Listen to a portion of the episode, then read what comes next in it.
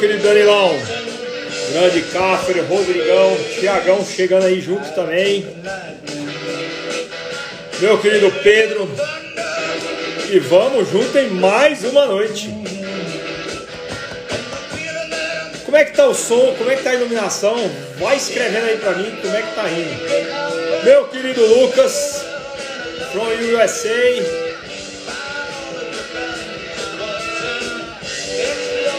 Grande Marçal. Fala, Tiaguinho. Grande Flávio. Lipe. Como de costume, não deixe de entrar e vai colocando aí, meu. Vai colocando aí de onde você vem para estar com a gente essa noite.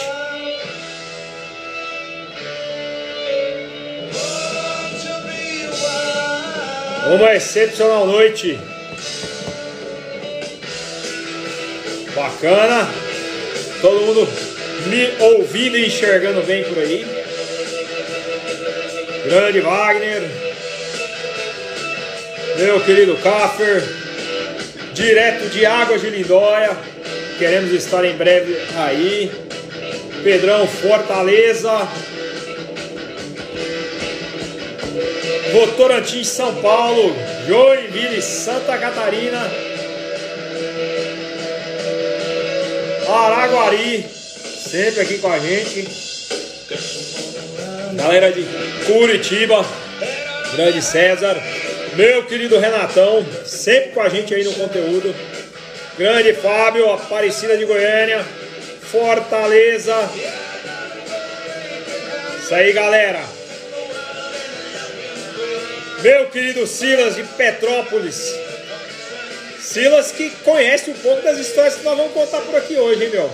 São Paulo, capital. Amanhã estarei em São Paulo mais uma vez.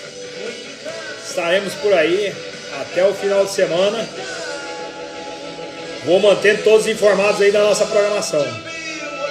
Brasília, Ponta Grossa, Petrópolis, Passo Fundo, Caçu, Goiás, e Biporã.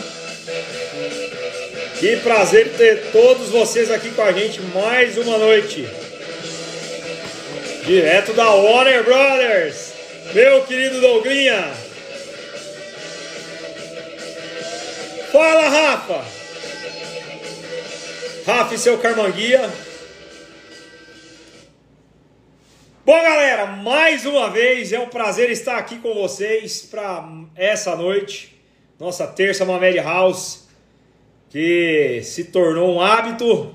Sinto falta de falar, de estar com vocês. Quem aí está acompanhando nosso conteúdo, manda um joinha aí. Quem está acompanhando nosso conteúdo, quem frequentemente tem participado dos nossos stories, é um pedido que eu também faço a vocês.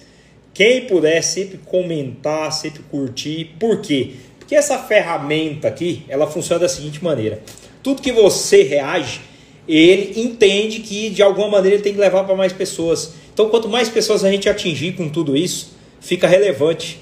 E não só a nossa realidade, como a de todo esse, esse essa cultura que a gente vive, vai mudando aos poucos. Então, tenham certeza de uma coisa: vocês hoje fazem parte de toda essa mudança. Por mais que a gente esteja aqui encabeçando isso toda terça-feira discutindo e tratando sobre assuntos de diversos conteúdos, você que faz parte promove isso aqui. Então, é uma maneira de você promover é sempre estar junto com a gente no nosso conteúdo. E também para que essa noite seja mais especial, para que você possa pagar de certa forma essa live, eu vou te pedir um favor que você bata o print nosso aqui, vai lá, publica no seu stories e chama a galera para vir para cá que vai começar. Vai começar mais uma noite. E essa noite que hoje é bastante especial, justamente porque eu quero falar de algo que a grande maioria gosta de fugir. E realmente, se tem uma situação que nos leva a aprender é justamente sobre o que eu vou falar aqui hoje. Então já bate seu print aí, vai lá, publica e chama a galera, marca uma Mad House e chama a galera para vir ficar junto com a gente aqui em mais essa noite. Meu querido Carlos Alberto chegando aí.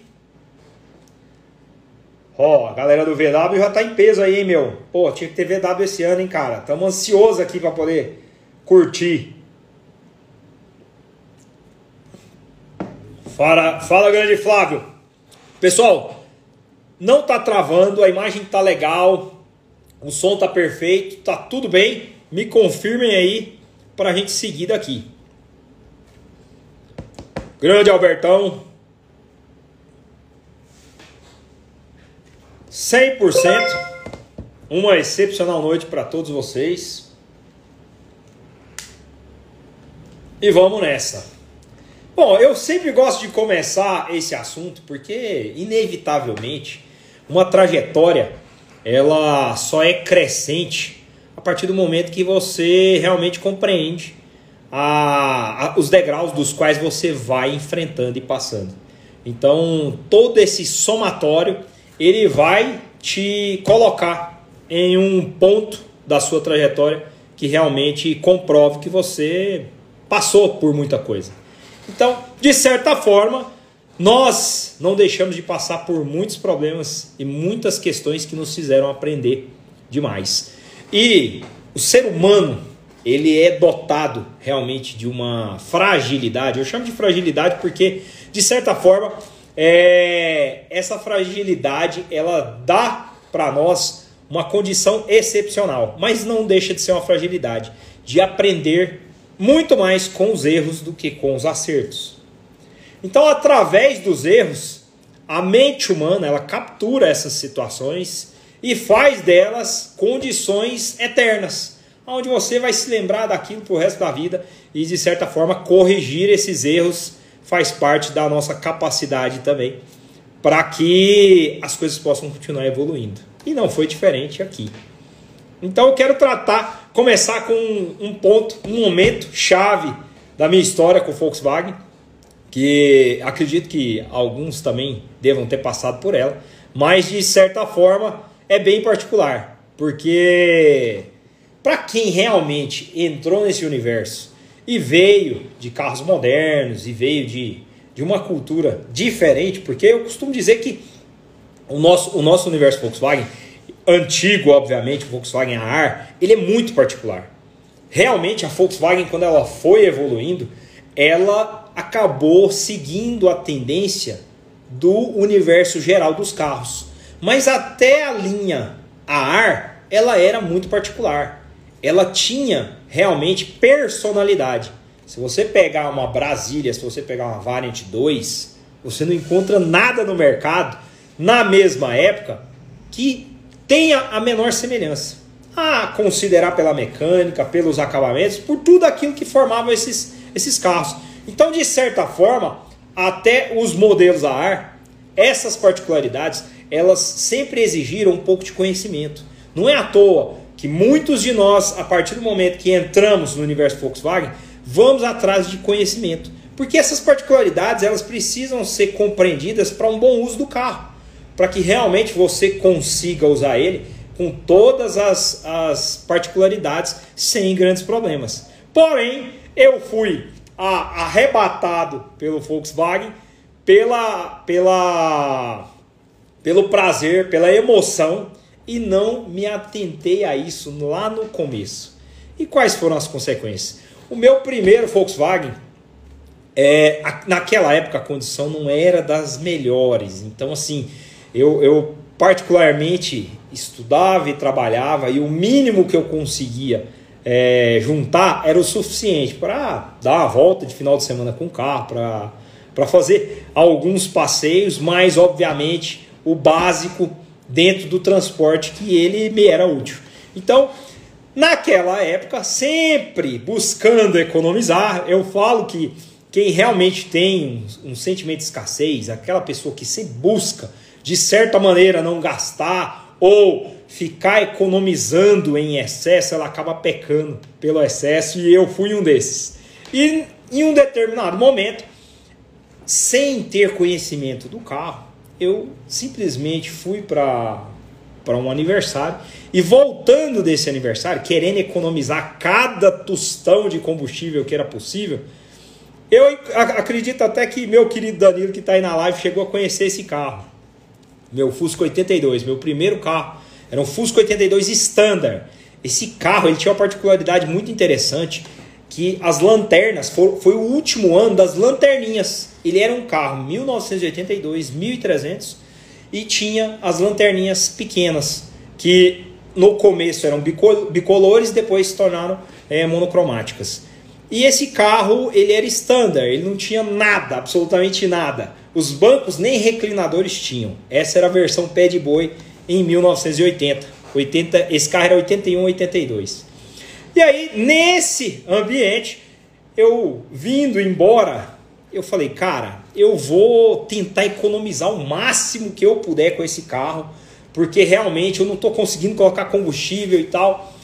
E aí, obviamente, à noite, eu liguei o meu sonzinho lá, AM, que eu tinha até então acabado de colocar, e aquilo para mim era, nossa, fantástico, por mais que a rádio não prestava direito, era, era uma tristeza, mas eu gostava de ouvir ali a minha AM, com os faróis ligados, e o, a, a, o local, o bairro da onde eu estava, para minha casa, era uma descida, só que era aí 20, 30 minutos até chegar à minha casa. E eu falei, meu, quer saber de uma coisa? Eu vou colocar esse carro na banguela, e vou gastando o mínimo de combustível possível. Vai ser o suficiente para sair primeira, segunda, terceira, quarta e vou deixar esse carro descendo para não gastar absolutamente nada. E assim eu fiz.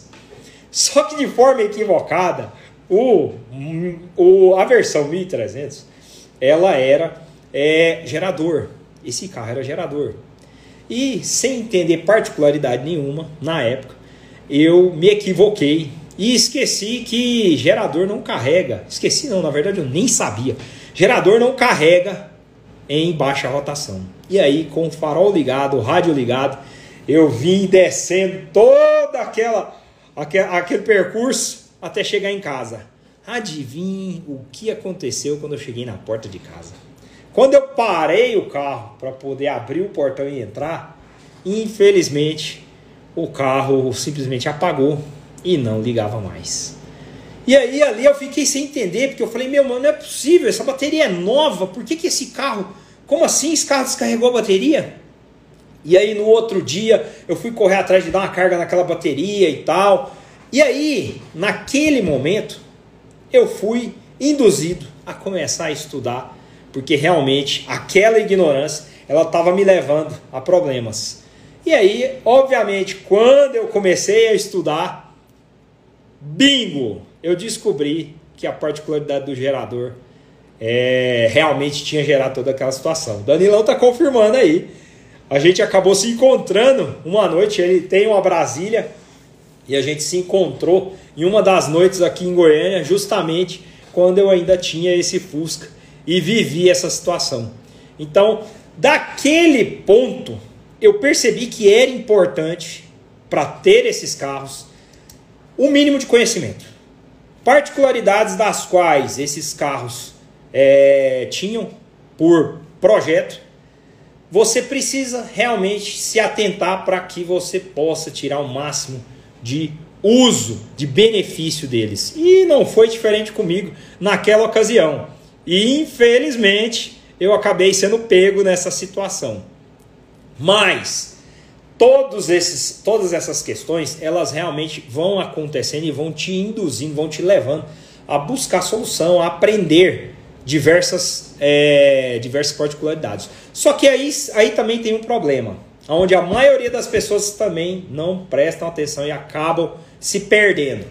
A busca por conhecimento, principalmente na nossa atualidade, ela envolve um problema sério. Existem diversas pessoas disseminando conhecimento a troco de outra proposta, outras questões que realmente são induzir vocês a se tornarem é, pessoas, usuários desse conteúdo, mas entrarem num loop do qual você não sai. Por quê? Porque existem loops de problema, problemas dos quais você entra e não percebe, e aí ele te leva a outro problema. E aí você gasta com determinada coisa que te leva a outro problema. Dessa situação que eu saí, fala meu querido José Walters, ó, o grande Daldon aí com a gente. Eu sou um apaixonado por Dynamo para vocês verem que nada disso me bloqueou, nada disso me criou uma dificuldade de continuar utilizando essas peças, porque é óbvio. Onde estava o problema nessa situação que eu descrevi? A razão da minha ignorância de sair andando com o carro, com o farol ligado, com o rádio ligado, até a bateria desgastar, justamente porque eu não estava acelerando o motor, era um problema meu e não do dínamo e não do motor. Então, assim, infelizmente, muitas pessoas vendem as falsas crenças. Por que razão? Porque elas não vão bater no peito e assumir a responsabilidade dos problemas. Elas vão sempre condenar o carro, o profissional, Questões das quais elas não se envolvam. Existe muita covardia nesse universo. E você que está aí do outro lado, muitas vezes não percebe e acaba ouvindo isso e comprando. Basta que duas pessoas comentem a mesma particularidade em relação a problemas para você realmente tomar aquilo como partido. E aí, se você passar por aquilo, pode escrever. Você vai defender com unhas e dentes que isso realmente é um problema. Não foi meu caso. Eu percebi claramente que, de certa forma, a minha ignorância tinha colaborado para aquilo e que era necessário realmente entender como funcionava para fazer um bom uso. E até hoje eu defendo o Dynamo, obviamente sempre conciliado as questões, é, as particularidades do carro. Muitas pessoas se equivocam nisso. Você pode usar o Dynamo com certeza absoluta, deve utilizá-lo. Só que sempre atento à demanda. Ele foi dimensionado e projetado para um carro original, com pequenas necessidades. Exemplo, o Fusca, ele vinha com espaço para colocar um rádio e um alto-falante do lado do velocímetro. Nada além disso. Tem gente que quer encher o carro de som e quer usar o dínamo. Sinto muito. Tem gente que quer colocar a lâmpada H4. Sinto muito. Todas essas questões, elas vão realmente criar problemas se você não estiver atento a esses pontos. Então é muito importante ter essa preocupação. Fala, meu querido Lúcio. Mais uma vez, vou pedir, bate o print aqui, posta lá e chama a galera, porque nossa live ainda está só no começo. Então, depois dessa situação, eu, muito apaixonado pelo Volkswagen como eu era, eu fui atrás de um Fusca mais antigo. Eu queria muito um Fusca mais antigo, um Fusca da década de 60.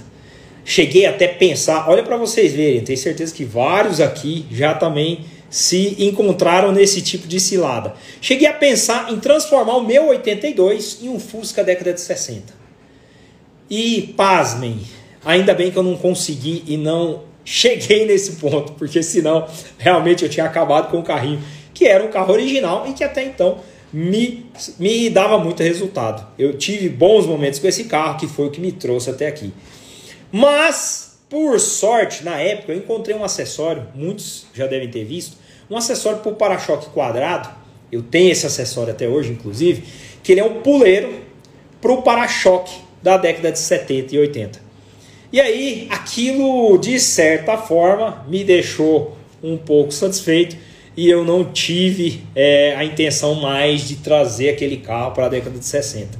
Mas não desisti da ideia e fui atrás de um Fusca 1961 que com muita bênção, eu falo que foi bênção porque eu cheguei a fazer uma oração. Eu acordei, aliás, na, na noite é, anterior, eu fiz uma oração pedindo realmente que eu pudesse encontrar um carro desses. Que realmente era meu sonho, era minha vontade encontrar um carro um Fusca da década de 60. E no outro dia, ao abrir o jornal, naquela época nós não tínhamos internet com anúncios e tudo mais. Eu abri o jornal e encontrei um anúncio do meu Fusca 1961. E quando eu vi o carro, poxa vida, 1961, monocromático, os bancos, caixotes ainda, brasão de, de São Bernardo do Campo no capô, o volante verde, Cara, eu fiquei chocado, eu não acreditava que eu tinha encontrado aquele carro.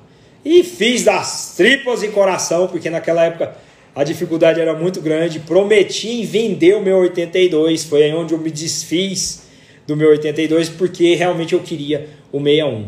E assim consegui conquistar ele. Foi o meu primeiro Fusca antigo, eu tenho ele até hoje. Esse eu falei que realmente esse eu não vendo, porque realmente foi aquele momento, aquele momento de, de pedir, de ter fé, que me fez realizar ele. Isso é para mim. Não sei se todo mundo tem a mesma, a mesma confiança, a mesma fé, mas eu tive e tive essa, essa realização. E esse carro chegou para mim em condições razoáveis, mas eu falei, meu, como eu estava entrando nesse universo e sempre vendo fulano restaurar, ciclano restaurar, falei, cara, eu vou enfiar a cara e vou inventar de restaurar esse carro. Só que eu quero fazer essa restauração. Então, eu vou eu mesmo desmontá-lo. E não foi a melhor das alternativas para aquele momento. Por quê? Porque aí nasce um outro grande problema. Para mim foi um grande problema e para muitos acaba sendo também, quando as pessoas se equivocam em entrar no processo da restauração sem ao menos se planejarem, sem estudarem o objeto a ser restaurado, a necessidade, a demanda dele, e aí você começa a incorrer em erros. E o meu grande erro naquele momento foi justamente partir para cima do carro e começar a desmontar o carro sem ter a menor noção do que, que eu estava fazendo. Ainda bem que eu desmontei só a parte de acabamentos e algumas partes elétricas desse carro. Infelizmente, esse carro se encontra do mesmo jeito até hoje.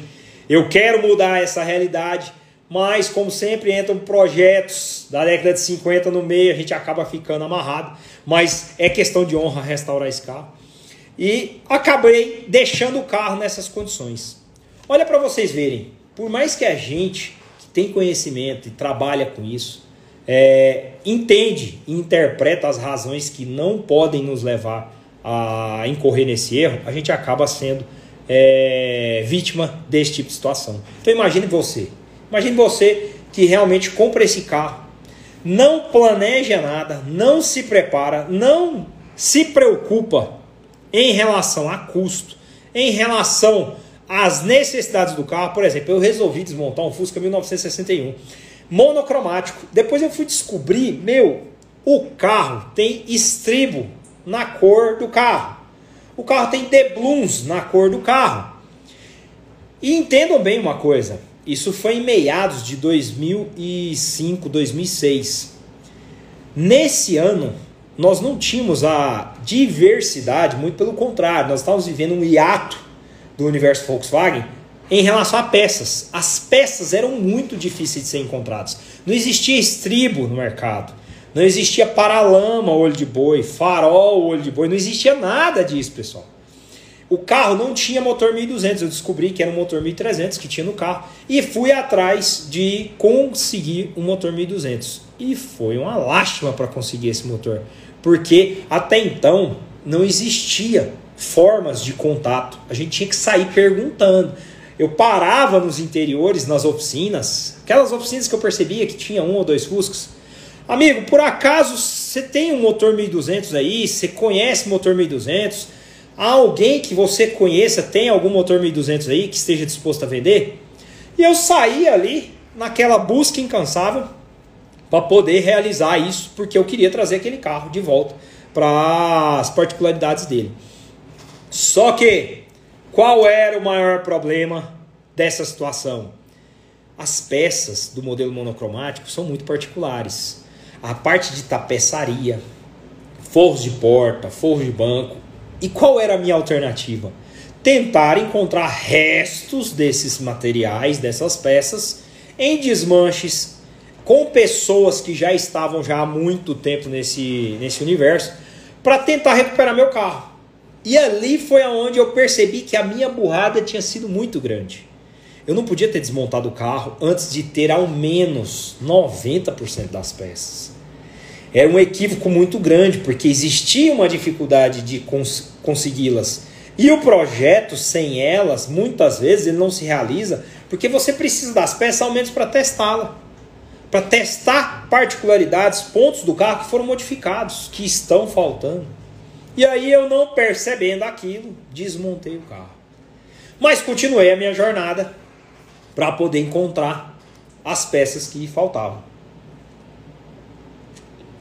Apesar dele se encontrar hoje desmontado, ao longo de todo esse período, eu fui atrás de cada pecinha que esse carro precisava.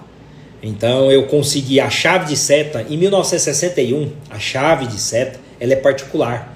Ela é uma chave de seta exclusiva do 1961. A chave de seta do 60 não serve e do 62 não serve. É só do 61.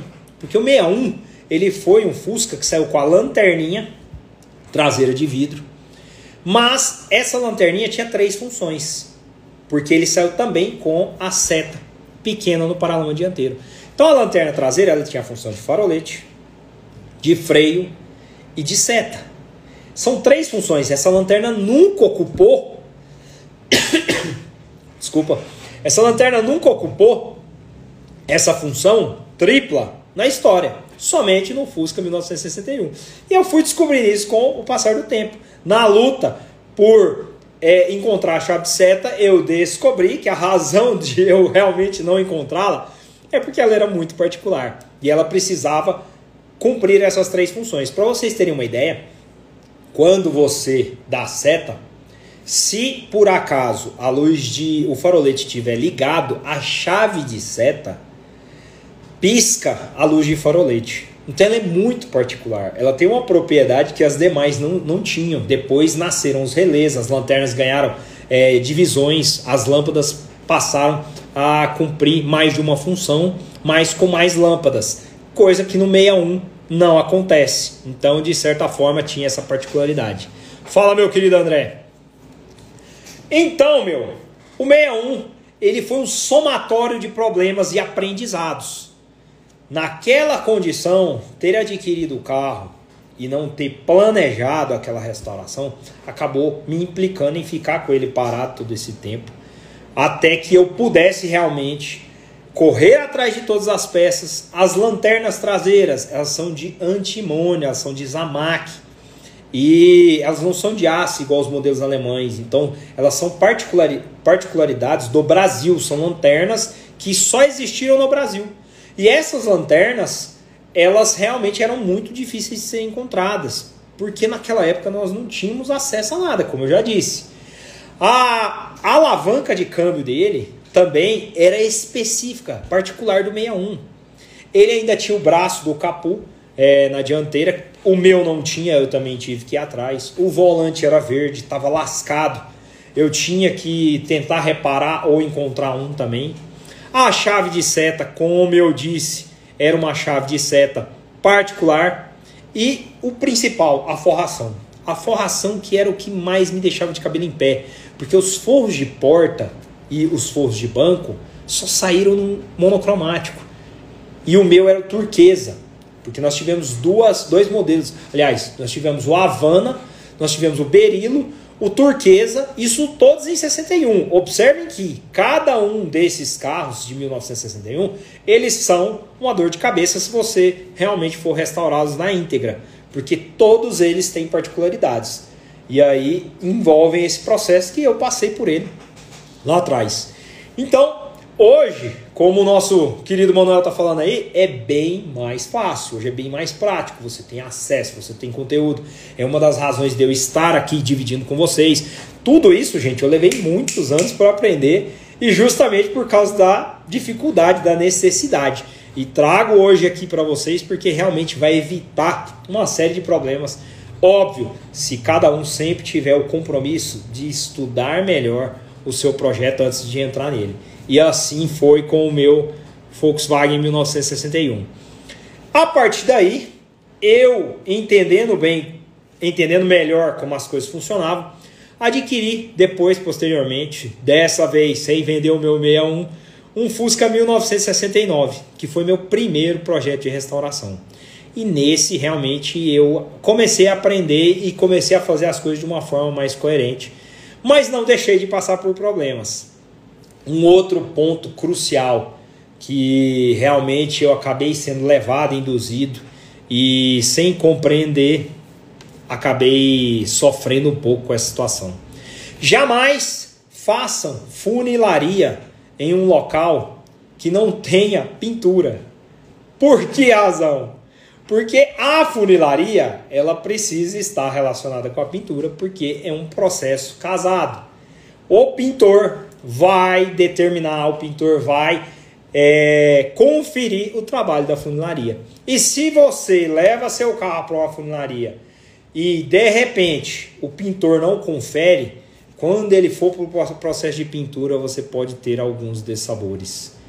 E esse foi um dos que eu me enfiei e realmente isso me criou uma, uma série de problemas, uma série de danos. O carro vai e volta, o carro vai e volta. Aí o pintor fala que o problema é do funileiro, o funileiro fala que o problema é do pintor. Vira uma guerra de ego. Você no meio tendo que bancar, tendo que resolver aquela situação e sendo impedido, porque de certa forma eles é que realizam o trabalho. E aí você começa a passar por muitos problemas. E isso realmente se deve ao fato da escolha equivocada nesse processo. Então é muito importante. Às vezes tem gente que, por mais que o indivíduo não entenda, é, não realize a pintura, ele sabe tratar e avaliar isso com mais propriedade, a ponto de não deixar as coisas caminharem para frente. Mas infelizmente essa realidade nem sempre é comum. E aí nós temos sérios problemas. Ó, oh, o querido Everton fazendo uma pergunta aí. É verdade que o 61 primeira série tem bananinhas o segunda série? Não. Então, não existiu 61 primeira série e segunda série.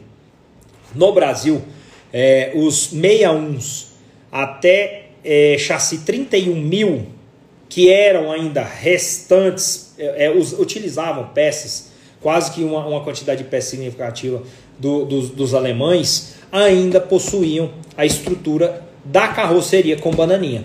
Ele tinha tela cega, os frisos eram de antimônio, é, ele tinha a torneira da reserva e tinha as bananinhas. Não tinha as setas na dianteira. São raros esses carros, porque realmente foi uma, uma quantidade, se não me engano, é, de apenas 3 mil, 4 mil carros. Então, por volta ali de março, fevereiro, março de 61, iniciou-se o 61 segunda série, que, que na verdade já era um carro com as setas. Ele ainda conservava as lanternas traseiras de vidro, mas ele passou a ter as setas nos paralamas dianteiros. Então eram algumas das particularidades. O 61 também era 6 volts, até 1966 todos são 6 volts. Aliás, até 1967 em dezembro de 67, findou-se o sistema elétrico 6 volts e em janeiro de 68 iniciou-se o sistema 12 volts. Tem muita gente que volta e meia fica aí balburdeando que existiu 67 e 12 volts. Bom, eu tive o prazer de, na coleção do nosso amigo Luiz, é, pegar um Fusca 1967 com nota fiscal de dezembro de 67 e lá, lá constar o sistema elétrico 6 volts. Então, com certeza, é, o 67 foi 6 volts em todo o seu período. Então, assim, dentro daquelas particularidades, no novo projeto, eu comecei a sofrer com essas questões. Depois de pronto, com alguns vazamentos, por quê? Também incorri num grande problema. Se eu vou restaurar o carro, por mais, pessoal, entendam isso, por mais que todo o conjunto mecânico esteja funcionando, tudo esteja ok, é muito importante que você revise. Quando eu digo revisar, não é olhar para ele ver que ele está funcionando e está tudo bem, não. É desmontar. Desmonte. Desmonte as partes, limpe-as, troque as juntas, troque os vedantes e remonte tudo isso. Se você se equivoca nesse processo, com o carro já finalizado, a necessidade de realizar isso pode te trazer diversos transtornos. Desmontar a mecânica de um carro que está pintado, que está pronto, é algo muito crítico. Você pode arranhar, você pode danificar. Diversas situações podem acontecer. Então é muito importante que você já faça isso durante o processo. Durante o processo que a carroceria foi direcionada para a restauração. Então, eu fui levado a acreditar que existia a possibilidade de retirar vazamentos do motor e do câmbio do Volkswagen.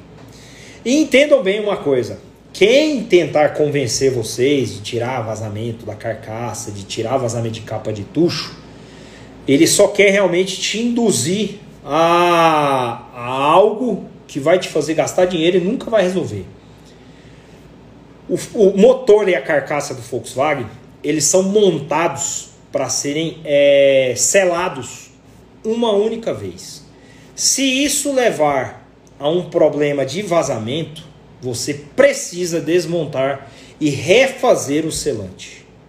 Não tem alternativa. Qualquer alternativa você tentar, ah, que eu vou corrigir aqui, que eu vou colar por fora, não vai resolver.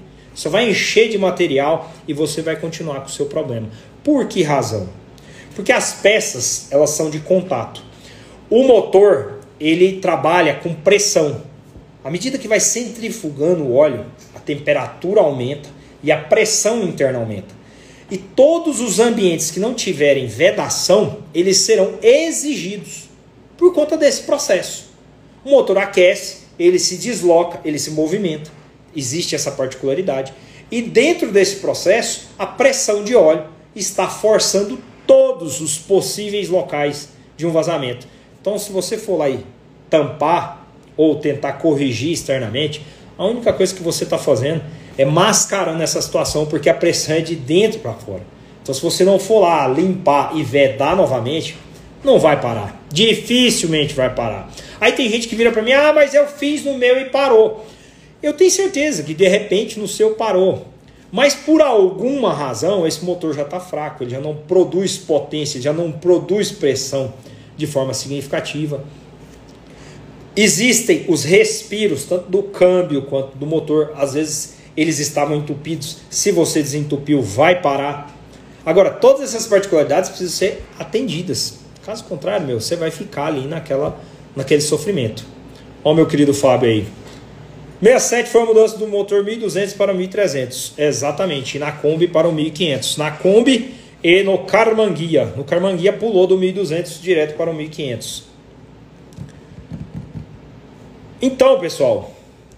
Ó, perguntinha do Newton. Qual é o tempo recomendável para fazer revisões de, da mecânica?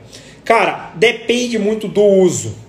As revisões básicas do motor, eu aprendi com os problemas que é melhor fazer de forma preventiva do que corretiva. Então, o quanto antes, dependendo da demanda e do uso que você tiver, faça as preventivas. É, é, busque sempre verificar as mangueiras, o, o, o, a, os respiros do motor, ponto, regulagem de válvulas. Tudo isso vai manter você longe de problemas. Agora é muito importante ter essa consciência para evitar que isso é, chegue num problema de correção, porque aí não tem paliativo. As pessoas odeiam os problemas corretivos e aí elas querem adotar paliativos. Não existe, pessoal. Entendam isso claramente. Não existe. É perda de tempo. É, é, é uma ilusão você ficar com essa intenção de fazer um paliativo para resolver algum problema. No fundo, é mais uma ressignificação da sua forma de aceitar aquela situação do que propriamente uma solução. Então, isso, isso precisa ficar claro. Então, nesse ponto, essas questões foram ficando claras com esses problemas que nós fomos passando. Mas, pelas necessidades, eu comecei a entrar no mundo da internet e buscar conteúdo, buscar informação.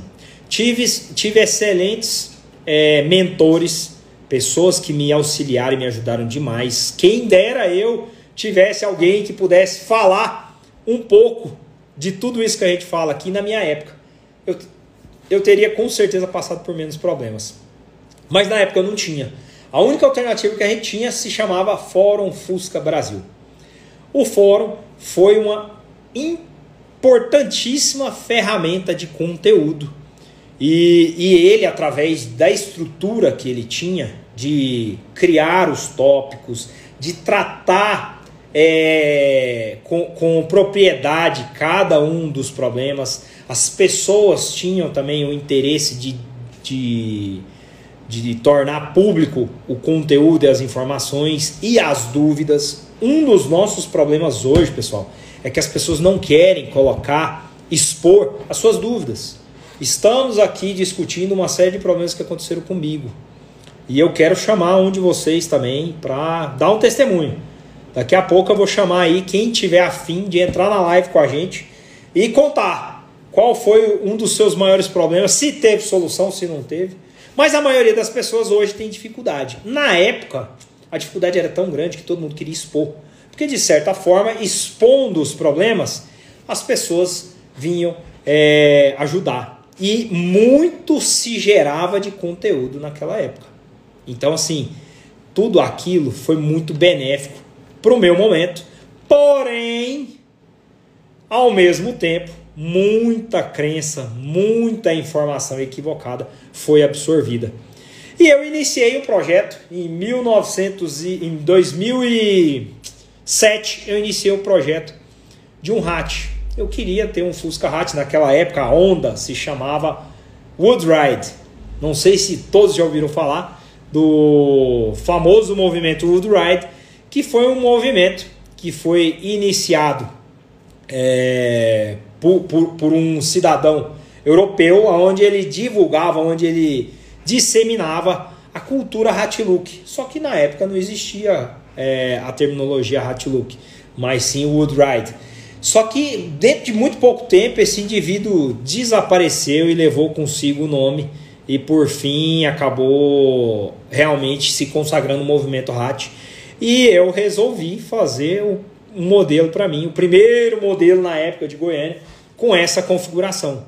E fui atrás de um Fusca que tinha, lembrava aquela história pátina, aquela, aquela história conservada no, no, nos modelos para que a gente pudesse materializar esse projeto.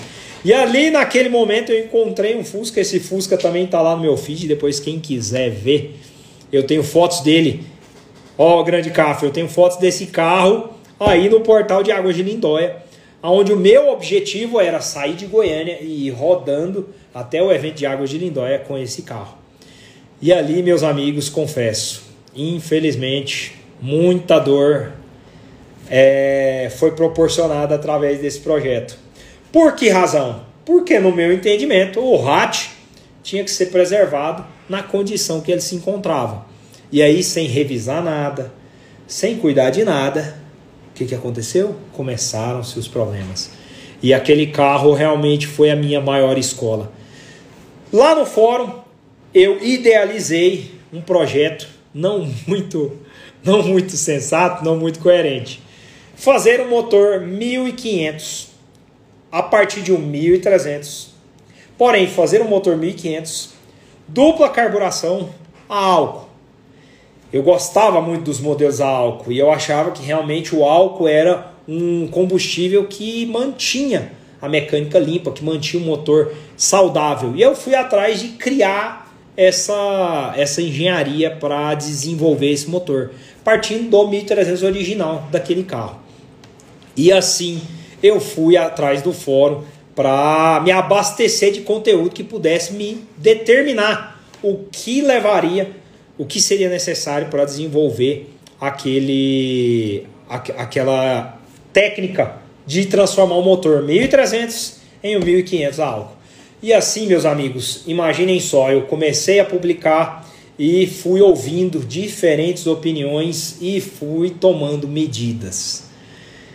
E construí o meu motor 1500 dupla carburação a álcool. Eu utilizava na época o escape capetinha, que era, nossa, era muito famoso. Escape da época, se você queria desempenho, era o capetinha. O capetinha é um modelo com abafador central dimensionado e ele possui duas saídas. Tem um, um ronco infernal, ele deixa qualquer um maluco, mas era a alternativa que tinha na época. Eu me enchi dela e fomos nessa. E aí, sem saber medir taxa, sem saber dimensionar é, comando, sem saber dimensionar carburador, sem saber absolutamente nada, eu acabei me entregando a esse projeto e realizei. Eu realizei. O motor foi montado, 1500 a álcool. Eu ainda tenho vídeo, vou publicar depois desse vídeo aí no Stories. Eu ainda tenho vídeo que foi publicado no, no YouTube na época desse projeto, desse motor. A primeira vez que eu funcionei ele, inclusive. Só que sem acerto, sem nada. Aí imaginem bem, A tampa traseira, e na época o desconhecimento era tão grande que na minha concepção, o fato de ter capela do 1200 já era o suficiente para refrigerar. Eu não tinha a menor dimensão que aquilo não representava nada, uma vez que eu estava aumentando a cilindrada, nem radiador deslocado eu cheguei a usar e simplesmente montei aquela mecânica. O aumento de cilindrada e, obviamente, a mudança de combustível geraram mais calor. Eu usava a tampa fechada, então imaginem o quanto esse motor não esquentava, mas mesmo assim eu não quis nem saber e acabei usando ele. Tive a oportunidade de ir para a Água de Lindóia, de chegar com uma certa facilidade eu cheguei, mas para voltar, vocês nem imaginam o desespero que foi para conseguir chegar de volta em Goiânia. Ah, para traduzir toda essa história, a 50 quilômetros de chegar, eu realmente tive que ser arrastado porque já não dava mais, já não tinha condições. Já tinha arrebentado correia, eu estava usando alternador sem as latas corretas, estava tudo desalinhado. Então, assim, foi uma tragédia. Realmente foi uma tragédia, mas foi nela que muita coisa começou a se desenrolar. E aí, naquela, naquela condição, ainda cometi um outro grande erro. Inclusive, foi objeto hoje dos nossos stories. As pessoas tendem a aumentar a cilindrada dos modelos 1300, às vezes até dos 1200, e se esquecem de um ponto muito importante: o câmbio. Se você. Muitas pessoas hoje me perguntaram durante o dia, mas qual, qual é a relação ideal? O que, que eu faço? O que, que eu tenho que melhorar? Se você está subindo a cilindrada do seu motor, tecnicamente ele vai produzir mais potência, ele vai girar mais, ele vai dar mais volume para o desempenho do carro. E aí você precisa adequar o câmbio. E o câmbio do 1200 sincronizado e do 1300 possuem a mesma relação a mesma coroa e peão. 8 dentes no peão, 35 dentes na coroa. Essa relação, pessoal, é a multiplicação do número de giros do motor para o número de giros da transmissão. Então, essa relação, quanto maior os dentes da coroa, mais curto é a relação de transmissão do motor para as rodas. Então você começa a ter um motor que gira muito e transmite pouco. Então assim, ele vai girar as rodas, só que numa, numa, numa quantidade de giros menor a ponto de você deslanchar. Então, obviamente, por que, que isso foi feito? Porque tecnicamente o motor tinha uma baixa potência, tinha uma baixa cilindrada. Então, se ele tem essa baixa potência, essa baixa cilindrada, você precisa converter muito mais para aproveitar o que ele tem de menos. E eu fui nessa e coloquei o motor 1500 com o câmbio original do 1300. E fui para Águas de Lindóia. São 920 quilômetros de Goiânia até lá, com o motor urrando aos seus ensurdecedores 4.500 giros, sem andar nada. Imagine um carro que tinha motor, mas não era impossível passar de 110. 100 km por hora eu já estava quase ficando louco dentro do carro. Então essa, essas particularidades, esses erros me ensinaram muito. Na estrada eu percebi que falei, cara, tem alguma coisa de errado. Não é possível, eu aumentei a cilindrada, o carro não anda. Por que esse carro não anda? Não tem lógica esse carro não andar. E aí vamos de volta, estudar mais um pouco e compreender que a relação determina tudo. Só que não só ela. Vamos avaliar agora um pouco da nossa história do Volkswagen. Com o aumento de cilindrada do 1200 para o 1300, lembrem-se bem, o que é, vou explicar para vocês o que é o 1200 e o que é o 1300, pessoal. O 1200, ele tem virabrequim 64 milímetros e pistões 77 milímetros. O 1300 tem pistões 77 milímetros 77 milímetros. Você não entendeu errado. É exatamente o mesmo diâmetro o pistão do 1200 e do 1300. O mesmo. O que muda é o pino, porque as bielas mudaram e o virabrequim mudou. O virabrequim do 1200 era 64 e o virabrequim do 1300 era 69. Então, como essa medida de 69 ela vai gerar um curso maior do pistão, eu aumento a cilindrada. Então, nós passamos a ter maior cilindrada, maior volume, ou seja, saímos, saímos do 1200 para o 1300, porque houve esse aumento. E aí, nesse aumento, o que, que aconteceu? Eu ganhei volume, eu ganhei cilindrada, mas o tamanho do pistão mesmo.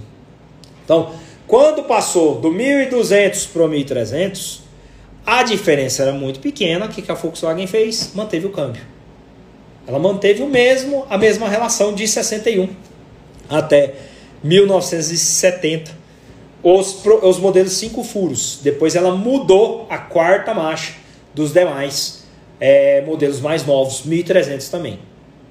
Mas do modelo 1300 para o 1500, a conversa mudou um pouquinho. Não só pela dinâmica que aquele carro é, necessitava, o aumento das bitolas também veio junto com o aumento da relação. Então o câmbio passou de 8,35 para 8,33. Então essa coroa foi diminuída para dar mais condição de giro final pro carro. E aí, junto a esse conjunto, nós tivemos também a entrada do Zé do Caixão, a entrada da Variant, que seguiram a mesma filosofia. Mas espera lá, a Variant no é 1600, por que razão que então a Volkswagen manteve a coroa e peão 833? Se no Fusca, quando ela mudou do 1300 para o 1500, ela mudou essa relação. Quando se, quando saíram a Variant e o, o Zé do Caixão, esses carros eles tinham o objetivo de transportar a família inteira, várias pessoas e bagagens. Então, adicionando carga, tecnicamente, você precisa manter essa relação para que esse motor consiga desempenhar uma capacidade mínima com essa capacidade de desenrolar do câmbio. Então a Volkswagen foi lá e manteve. Olha o Luiz falando, 1200 não usa 731. Luiz, 731 somente nos câmbios bipartidos. Existe essa falsa cultura, porque volta e meia eu vejo disseminando aí pelos WhatsApps da vida é, o código dos câmbios e a relação que eles utilizavam. Nenhum sistema sincronizado usou 731. 731 é uma relação de câmbio é, bipartido. Então todos os modelos 1100 e 1200 usavam 731, mas nenhum sincronizado, totalmente sincronizado, 1200 utilizou a relação 731. Perfeito? Então, dentro dessa evolução, a Volkswagen manteve a, essa relação. Quando apareceu o 831? O famoso câmbio de SP2, que todo mundo gosta de falar. Meu Fusca tem o câmbio de SP2. Eu comprei o câmbio do SP2. Tecnicamente, a mudança era única e exclusivamente a relação coroa e peão, que deixava de ser 8,33 e passava a ser 8,31, com algumas ressalvas. Quais ressalvas eram essas? Quais ressalvas eram essas? Qual a diferença de um projeto de um SP2 para um projeto da Variant? É muito óbvio, né, pessoal? É muito óbvio. Agora, não se esqueçam, todas essas questões elas tinham particularidades bem estudadas. O departamento de engenharia da Volkswagen sempre foi muito relevante. Alguns departamentos tinham algumas particularidades que às vezes gente não concorda, mas a mecânica não. A mecânica realmente ela tinha propriedade aonde ela colocava a mão. E o SP2 veio com algumas extremamente importantes. Vamos lá para as principais. Hoje, quem assistiu nossos stories, fiz questão de publicar um SP2 que a gente iniciou o processo de restauração da mecânica e com certeza consecutivamente toda a estrutura de toda a carroceria. Quem quiser acompanhar, segue firme aí que vai rolar muito conteúdo desse carro. Os principais pontos dessa engenharia que tornaram, que realmente lançaram o Volkswagen para o universo da esportividade. A ideia de esportivo veio lá atrás com o Carmanguia. Mas como a mecânica ainda era a 1200, nós não tínhamos grande relevância, nós não tínhamos realmente desempenho desse carro, como a grande maioria tinha de intenção. Ele foi ganhar motor 1600 já em 1970, onde a imagem do carro já estava cansada, o design já estava cansado. Hoje não, hoje, como todo bom apaixonado por Carmanguia, dificilmente isso cansa. Mas entendam que na época ele era um carro comum e brigava por um mercado. E isso realmente chegou tardiamente. A Volkswagen entrou com o motor 1600 já num momento que realmente ele, ele já não tinha mais fôlego no mercado. E aí veio a ideia do SP2, com autorização da, da sede alemã. A Volkswagen do Brasil iniciou o projeto esportivo nacional, o SP1, primeiramente com a mecânica 1600. Infelizmente, ele teve uma, uma vida muito breve Apenas 88 unidades foram produzidas e ele saiu para dar é, corpo ao SP2, um projeto já bem mais elaborado que vinha já com a mecânica 1700. Bom, vamos lá. Quais os principais pontos da mecânica do SP2? Fala, meu querido Caetano. O câmbio do 1200 é o mesmo do 1300? Dos modelos sincronizados, Tecnicamente, a coroa e peão são as mesmas. Depois mudou o conjunto de engrenagens, mudou, mudaram os rolamentos, mas a relação permaneceu a mesma, é, unicamente substituída a quarta. A quarta ela foi trocada, foi substituída por um modelo que deu, que ficou mais longa. Fala, meu querido Johnny. Só o câmbio amendoim. Então, quando o SP2 entrou na parada, a Volkswagen fez questão de realmente tomar alguns cuidados, porque realmente esse carro, para ter, para não passar pelo que o Carmanguia passou, ele precisava cumprir o papel de esportividade. O primeiro deles foi o design. O formato em cunha daquele carro, que é justamente o formato em gota, na época, pessoal, é, já haviam estudos muito particulares sobre coeficiente de aerodinâmica. E o melhor coeficiente de aerodinâmica que existia, a conclusão nos estudos, era a gota d'água. Quando a chuva, quando começa a chover, a gota é a partícula que realmente atravessa o ar, ou seja, o ar modela a gota de uma maneira que torna ele um, um, um projeto eficiente. Então eles pegaram o SP2 e tentaram formatar ele num projeto de gota. Por isso que ele tem o formato de cunha e arredonda a traseira. Só que existem alguns problemas que infelizmente não foram bem pensados em relação a isso. A frente, como ela se utilizava da mecânica original da Variant, a suspensão da Variant, existia uma fragilidade. Na, até mostrei nos stores hoje. O ângulo de ataque da frente do carro ele favorecia durante o, o desenvolvimento a elevação. A própria frente, se você ainda não tivesse com o tanque cheio, a frente ainda permanecia mais alta e dessa forma, com o aumento da velocidade, o ar que passa por baixo do carro, ele forma um empuxo, ele forma um deslocamento, igualzinho o avião. O ar que passa por baixo da asa tende a forçar o avião a subir. A mesma coisa acontece com o carro. Então aquele, aquele ângulo de ataque com a passagem do ar, ele vai forçando a frente do carro e vai tirando ela do solo. E aí o carro começa a passarinhar. Esse foi um dos pontos críticos do SP2, infelizmente. Ó meu querido Cafo perguntando, por que o câmbio dos 1200 range a quarta? Meu, a quarta era um dente, inclusive essa foi a razão. Boa pergunta, excelente pergunta. Essa foi a razão pela qual a Volkswagen substituiu a quarta com a evolução dos projetos. Por quê? Porque a quarta ela é mais longa. Então significa que ela encosta, ela, ela trabalha de uma forma muito menos pressionada. E como elas são dentes mais grossos e você utiliza a quarta em, em regimes de em regimes de estrada, de viagens longas, à medida que o câmbio vai trabalhando, ele vai se desgastando mais rápido e aí ele começa a roncar a quarta, que é o famoso roncar a quarta. Essa era uma das, das questões que realmente levaram a Volkswagen depois a adotar a quarta dente fino. como os dentes são mais estreitos, é, existem mais dentes do que o, o sistema dente grosso, o câmbio roncava menos, então eles substituíram a quarta. A quarta dente grosso voltou agora nas combis é, modelo água. Por quê? Porque a dente fino roçava. Você colocava carga na Kombi, ou às vezes até um Fusca também, que a gente aumenta a cilindrada demais do motor. Se você utilizar a quarta dente fino, poucas pessoas sabem dessa particularidade.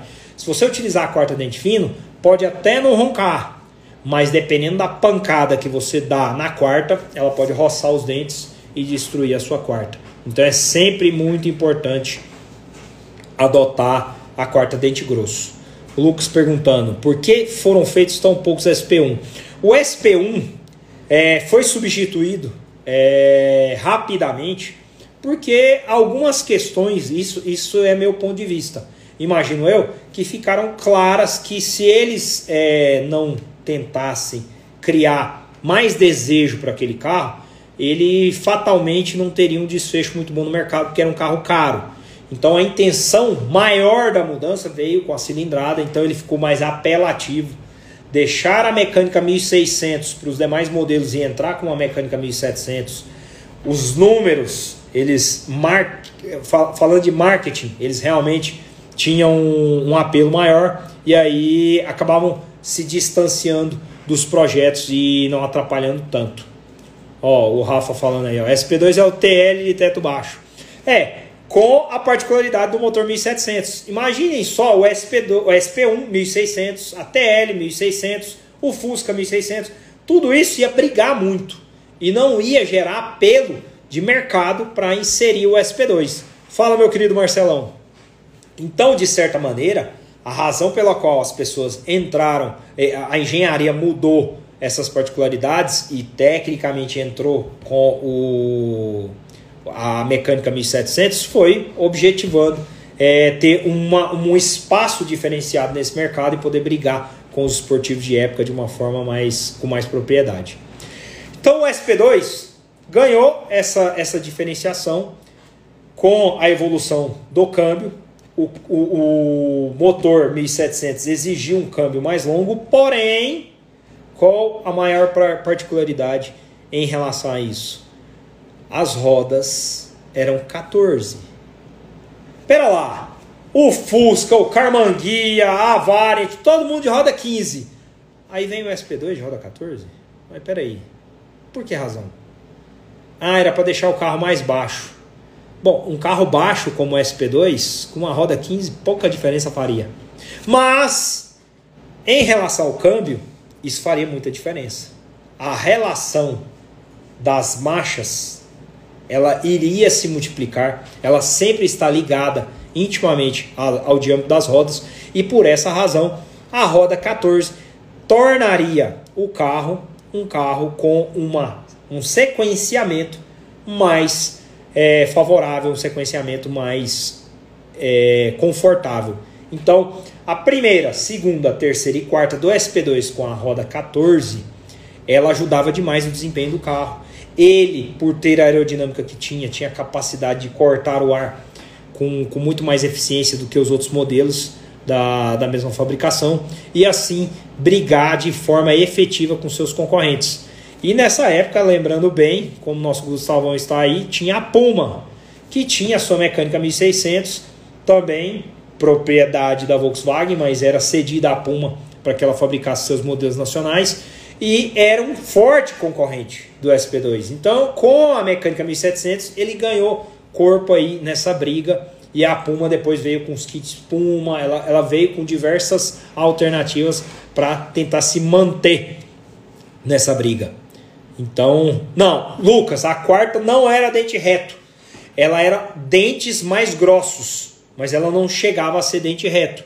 Ela tinha a mesma capacidade é, de, de estrutura da terceira, da segunda, terceira, mas não, ela era helicoidal, mas não era dente reto, só que era dente grosso. Eram menos dentes do que a quarta dente fino, que a gente chama, né? Aí, ó, o Alan colocando bem, ó. Todas as safaris quebram a quarta por isso. Exatamente. É muito peso.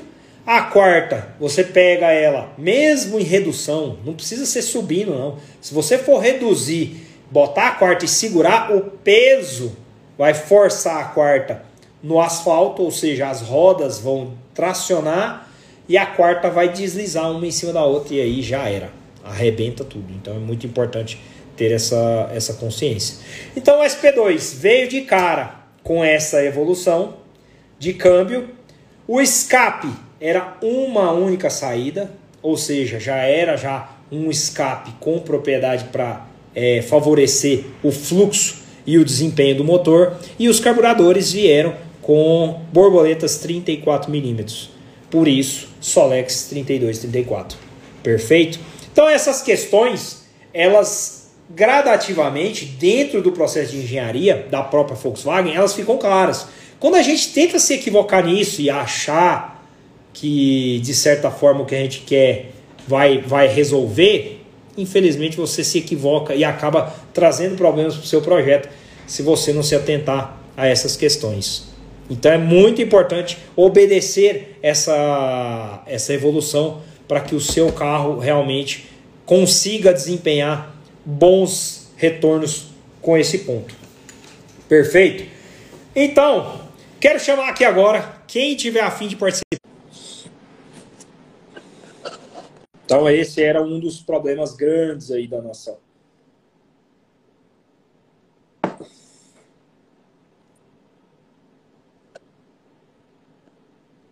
Filipão, apareceu para você aí? Vê se já conecta.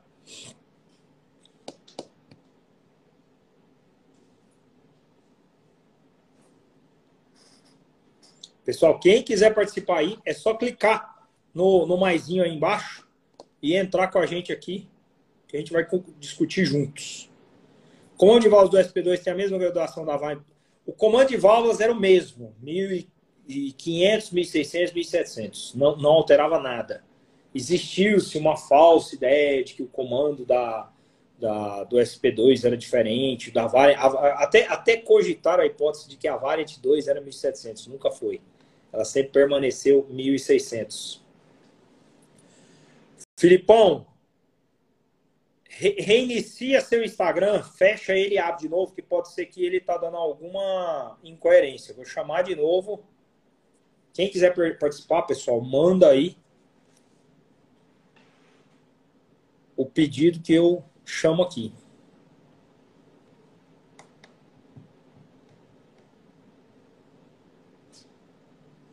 Ó, pergunta do nosso querido Alberto aí. Quando você decidiu montar um negócio de restauração? Cara, eu sempre gostei disso aqui e comecei realmente, a partir do momento que eu passei a a cuidar dos meus carros, eu me vi em situação, eu vi diversas pessoas na mesma situação.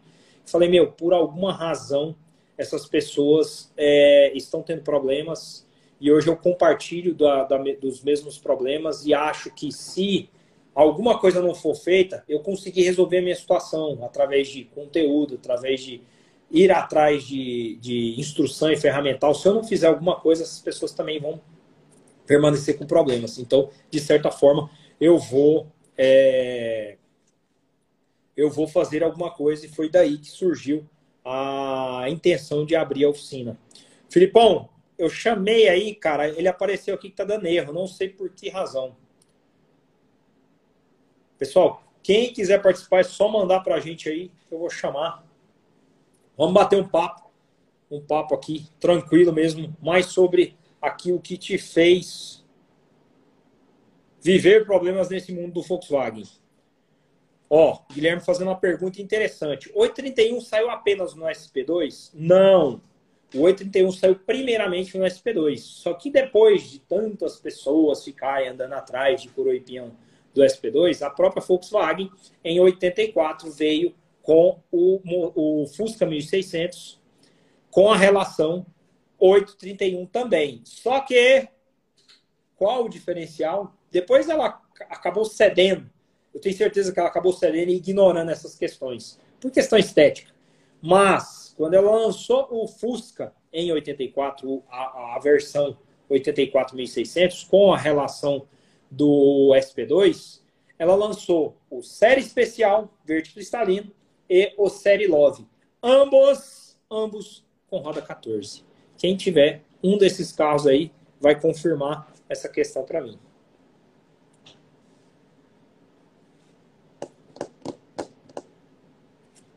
Como o Ralu falou aí. 8,31. Lucas perguntando, o SP1 tinha... Não, o SP1 ele tinha relação 8,33 também. Ele não tinha relação 8,31. o grande ala chamou aí. Vou puxar ele junto aqui.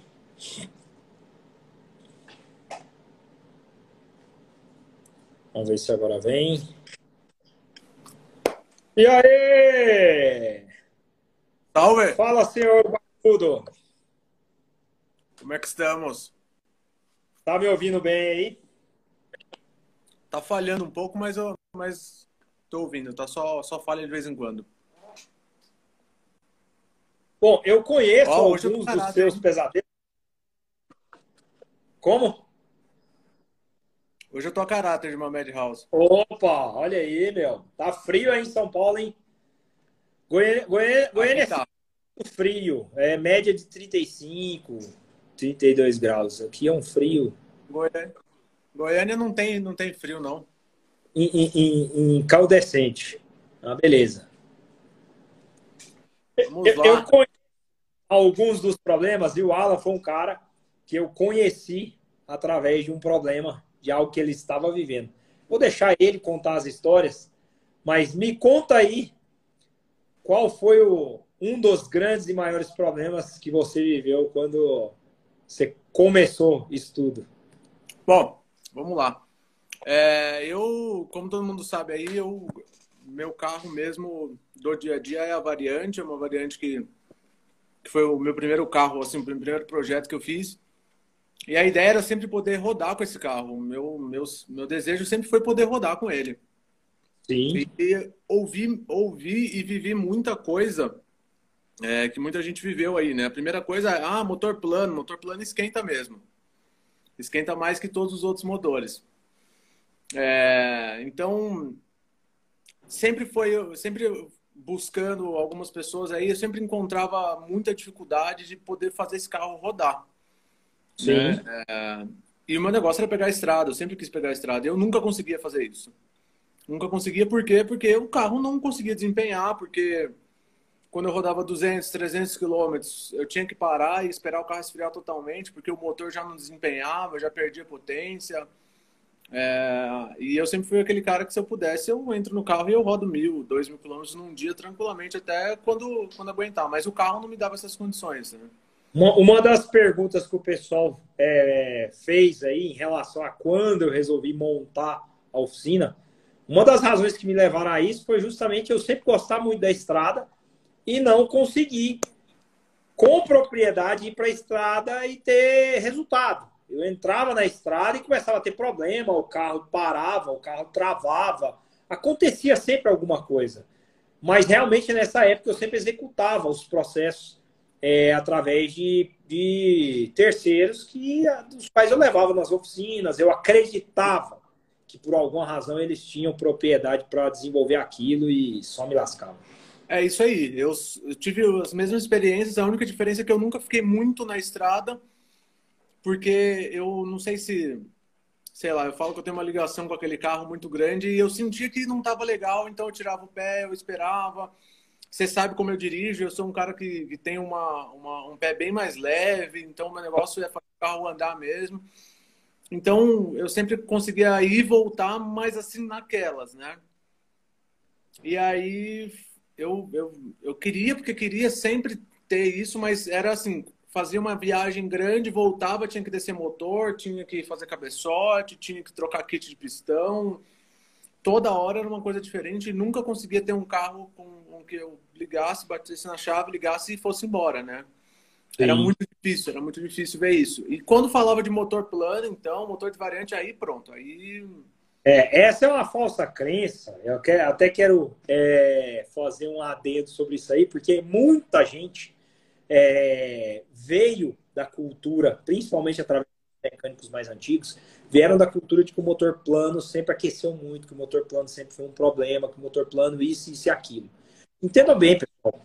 O motor plano, ele foi o único motor a ar cuja captação ela é feita através de um sistema de dutos que traz esse ar de fora do cofre para o sistema de refrigeração principal e para o sistema de admissão dos carburadores. Então, o ar ele vinha através dos dutos, através das aletas, para a parte interna do motor e esse ar sempre tinha uma temperatura muito mais baixa.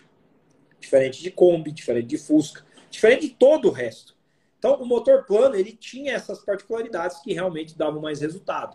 Porém, é aquilo que eu sempre digo: a tampa ela fica muito próxima do motor. Então, você parou, quando o carro está em, em, em rolamento, o ar ele passa, o ar de deslocamento do carro, ele passa pela região é, superior do motor e tira esse calor.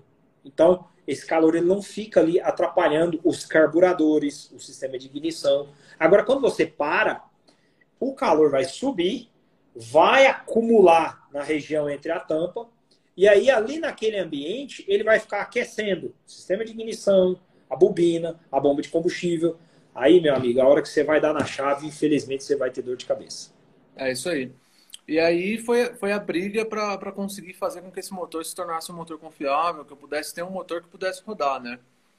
É, e aí eu lembro que a primeira vez que eu, que eu vi um motor plano customizado ao vivo mesmo foi da Notback, né? Em Pomerode. Aí eu falei assim, não, alguma coisa tem. O cara veio rodando de Goiânia com, esse, com essa Notback com motor plano aqui, alguma coisa tem. E aí foi quando a gente se conheceu, né? eu tentando inúmeras vezes é, fazer com que o motor. Porque aí eu comecei a eu tentar fazer mesmo. Porque eu falei, ah, se todo mundo mete a mão e faz errado, vou eu tentar fazer, né? Sim. E aí eu mesmo tentando fazer para melhorar isso e buscar isso, ter um carro confiável, né? Então, é, foi, foram, foram, sei lá, oito anos até conseguir ter um motor que eu pudesse falar, ok, vamos, vamos embora, vamos fazer aquilo que eu, que eu sempre quis fazer. E aí consegui chegar até, até o Passo de Ama, quase 5 mil metros de altitude, com a variante, puxando uma carretinha, quase 500 quilos de, de, de, de carretinha puxando, e fui embora, fui embora. Mas realmente, assim, não, não encontra ninguém. Quando a gente fala de motor plano, é, é uma briga. Tudo que é motor plano não presta, não funciona, sempre foi ruim, é assim mesmo, né? É...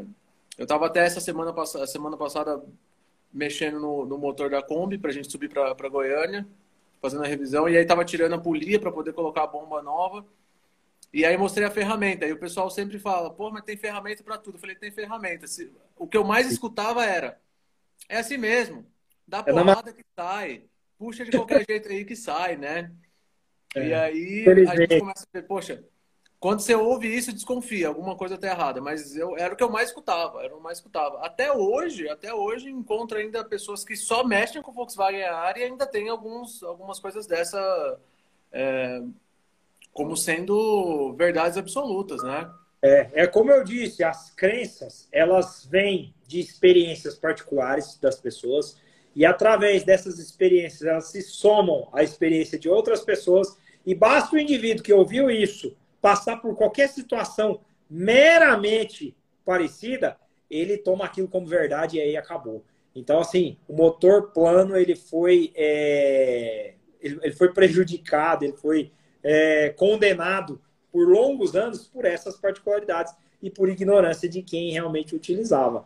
O Alan subiu, o Alan subiu com a Variant para Goiânia, nós fizemos o motor dele 1600 é, só retrabalhamos taxa, é, comando, a gente colocou o W110 e depois, um ano depois, Alan, que você fez a viagem. Um ano depois. Um ano depois ele fez uma viagemzinha aí de mais de 10 mil quilômetros. É isso aí. E assim, né, o pessoal tem, tem a dinâmica de, de pensar que o motor a ar não, não dura, não, não funciona, não dá certo. Próximo passo aí, para quem, quem quiser acompanhar, estou subindo mês que vem para Goiânia para fazer um motor que todo mundo fala que é motor só para brincar, né? E nós vamos colocar um motor desse na estrada para rodar de novo. Né? Se quiser contar aí, você que é o, o pai do projeto. Estamos idealizando um 2 de 300 para Safari.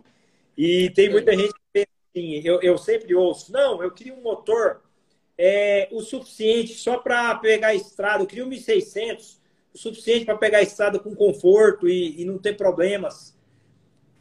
Dos motores que nós já fizemos que realmente conseguem dar essa condição, o 2300 é aquele que mais tem propriedade. Por mais que você ache de repente, ah, eu fazer um motor 2300, eu não vou dar pau, eu não vou correr, mas o 2300 não foi feito para isso. O 2300 é um motor com muito torque, com muita energia, para você utilizar o seu carro com o mínimo de demanda.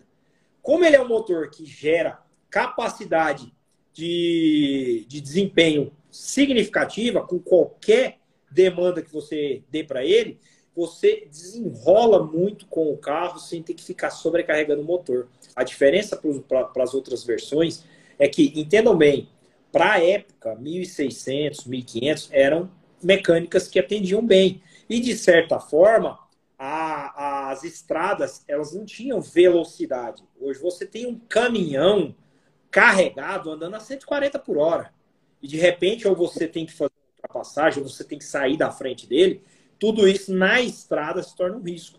Então, a, a propriedade de se utilizar é, uma mecânica com essa capacidade é justamente poder trafegar sem maiores problemas. E, é, então, e é, acho que a questão principal, inclusive falando da Safari, quando o pessoal me pergunta, ah, mas é um 2300, eu falo que a primeira coisa é a segurança, né? É, é um carro que hoje na estrada não desenvolve a 80 km por hora. Né? Não consegue, na, na média de viagem, você não passa de 50, 55 km por hora é, qualquer subida, segunda marcha e primeira marcha. Então é, é muito instável e muito inseguro andar com esse carro nas estradas, nas condições que nós temos hoje, né? Então, Sim, realmente, a ideia é fazer um carro que se torne confiável, assim como a gente fez a variante, é, para poder rodar de verdade, né? Rodar sem, sem ter medo, poder ligar na chave e ir até onde tiver que ir, né?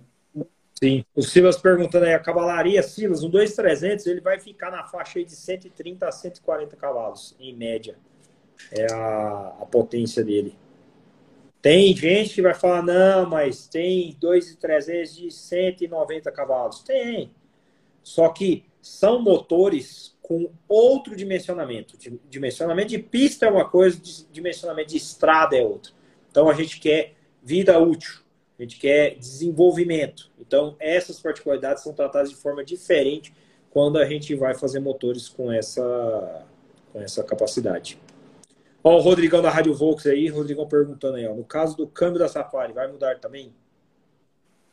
Com certeza, né? Não, não dá para fazer, não dá para fazer um motor sem, sem mexer no câmbio.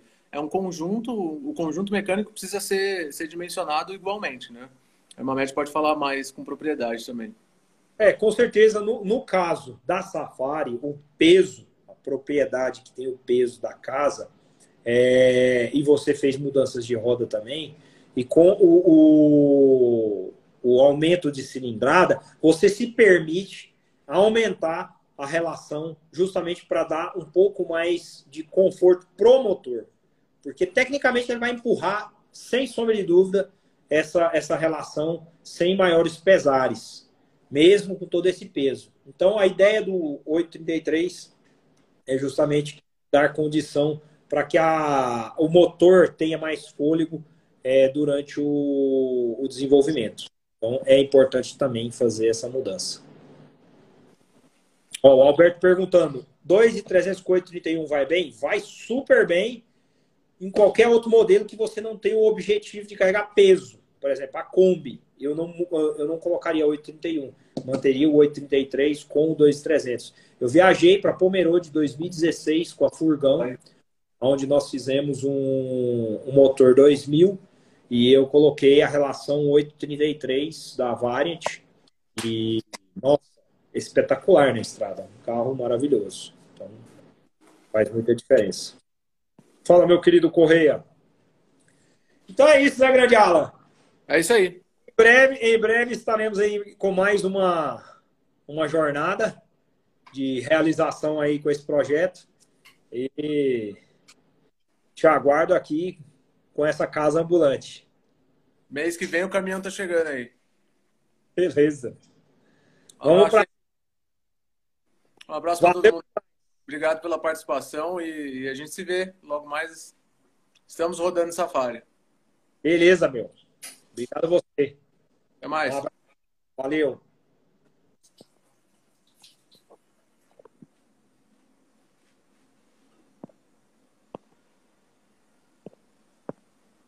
Vê se você consegue finalizar aí. Aí. Galera, mais alguém quer entrar aqui com a gente para dividir um pouco, trocar ideia, contar a sua experiência. Quem quer entrar aí é só chamar aqui. Deixa eu ver que tem mais tem algumas perguntinhas aqui.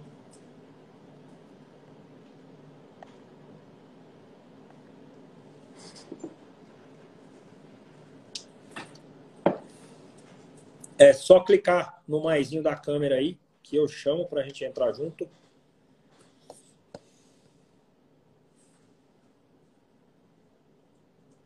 O motor das últimas combis alemãs são planos ou apenas um sistema muito parecido? Na verdade, são planos, só que aí, aí realmente foi o motor a ar mais bem desenvolvido da história da Volkswagen, que é o motor de Type 4, da linha Type 4. Então as combis herdaram também esse, esse motor, e esse motor aí foi o último motor a ar mais bem desenvolvido que saiu, que existiu. E, e ele já tinha filtro é, moderno para filtragem de óleo, ele tinha um sistema de habitáculo, é, onde ele tinha cofre, mas ele fazia captação central também pela ventoinha. Era um puta motor, uma outra engenharia.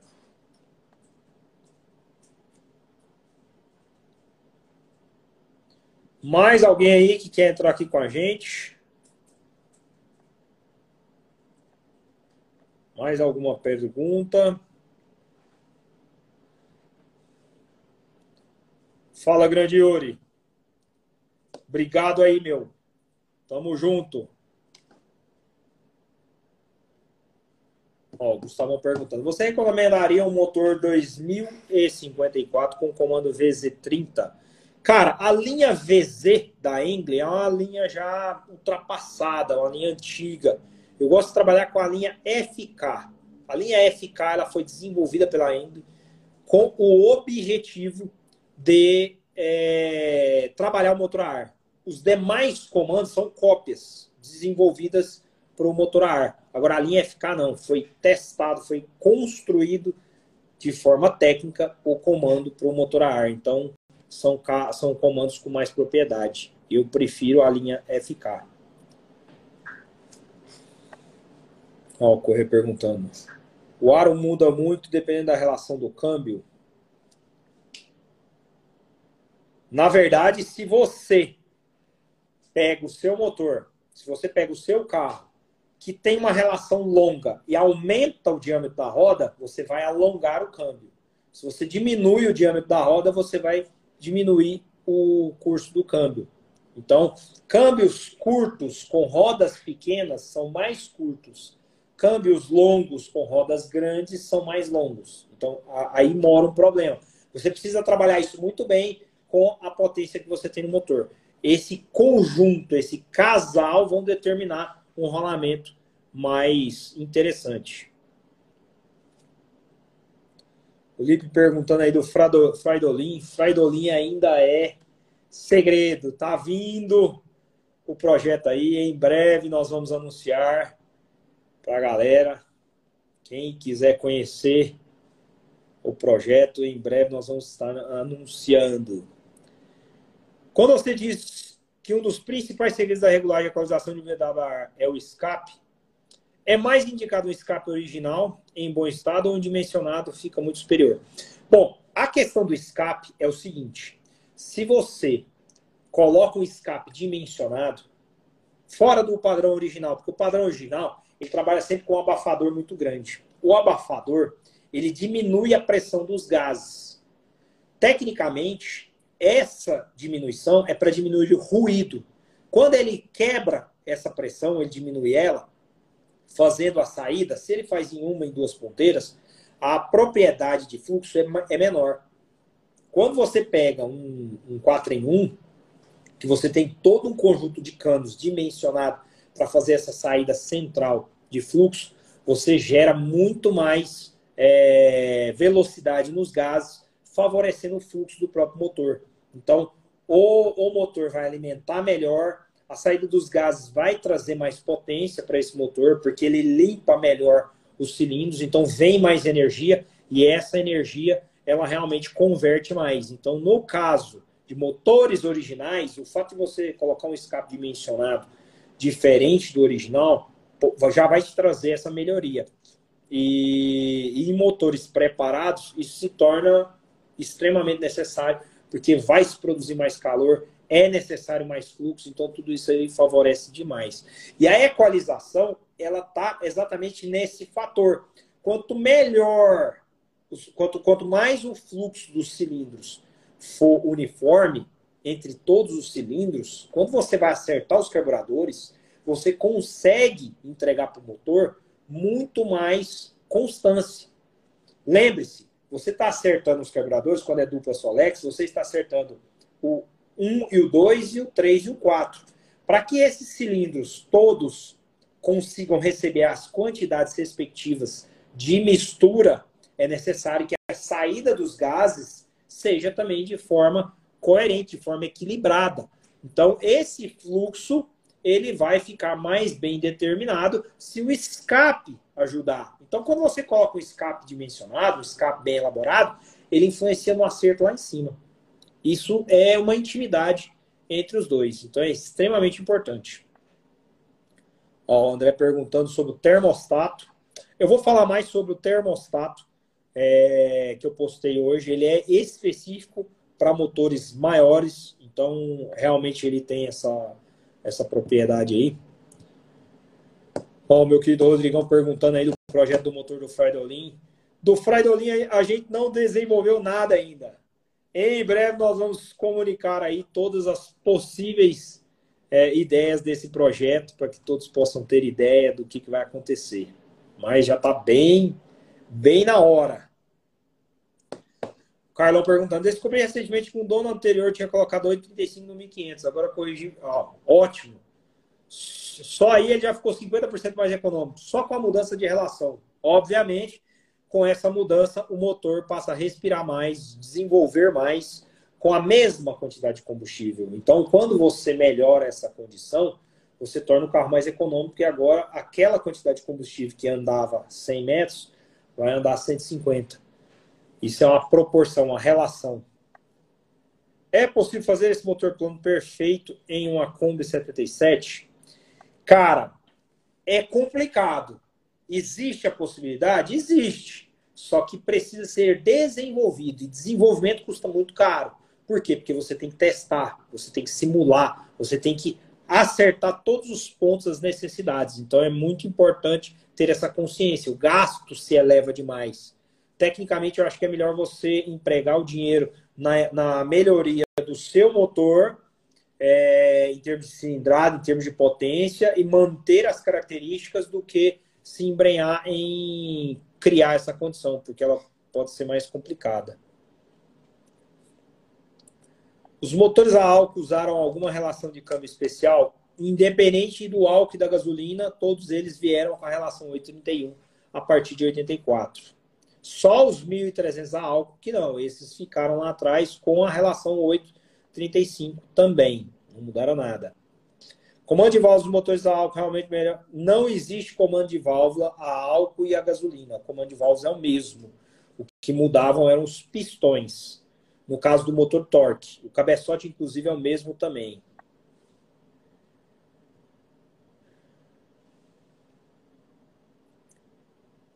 Ó, Univox falando do, do projeto do Corvair, que também tem muitas semelhanças, com certeza. Algumas Safari saíram com motor plano, bem, bem lembrado, Halu.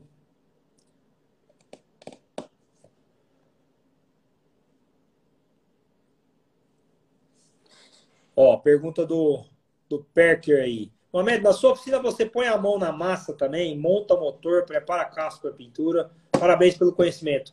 O motor do Alan, que ele foi parar lá no, no fim do mundo, fui eu que montei integralmente. Nós fizemos o motor todinho aqui. Então, foi todo um trabalho desenvolvido por mim. Hoje, eu auxilio em muitas etapas. Quem coordena essa parte nossa é o Thiago, ele é o cara hoje que cuida dos motores. A gente está sempre trabalhando em parceria, onde eu ajudo é, no desenvolvimento, na parte técnica, junto com ele mas hoje ele é um cara que desde o começo aprendeu é, toda a parte técnica, o fundamental com a gente e tem feito um trabalho extraordinário nessa parte. E eu entrego nas mãos dele hoje todo o nosso processo. Nada que, se não for necessário, eu não me envolva. Mas hoje ele tem essa, essa batuta nas mãos. Bom, galera, é isso aí. Mais uma vez, debatemos aqui diversos assuntos. Acabamos agora no final é, entrando em particularidades que envolvem mais a área da mecânica. Mas sem sombra de dúvida, o que eu quis mostrar para vocês hoje é que não tenham medo de errar, mas principalmente de corrigir os erros. Esses erros eles são fundamentais para que a gente possa progredir. E muitos desses erros que eu enumerei aqui foi uma maneira de mostrar para vocês que todo mundo está passível deles e que é extremamente importante você é, viver tudo isso e ir ao longo do tempo melhorando. Mas tente entender que nem sempre as soluções como muitas delas, na época, eu cheguei inclusive a fazer, a fabricar um balanceiro. De tanto ouvir as pessoas de que aquilo funcionava, eu me dei ao luxo de tentar produzir um, um balanceiro multiplicado. E eu só atrapalhei meu motor, eu só criei problemas. Tudo aquilo que existe no mercado hoje com propriedade, que foi testado e que tem valor, realmente te garante resultado. Então, de certa forma, dentro de tudo isso que eu acabei vivendo, eu aprendi a buscar o que tem resultado, a ir atrás de pessoas que têm resultado.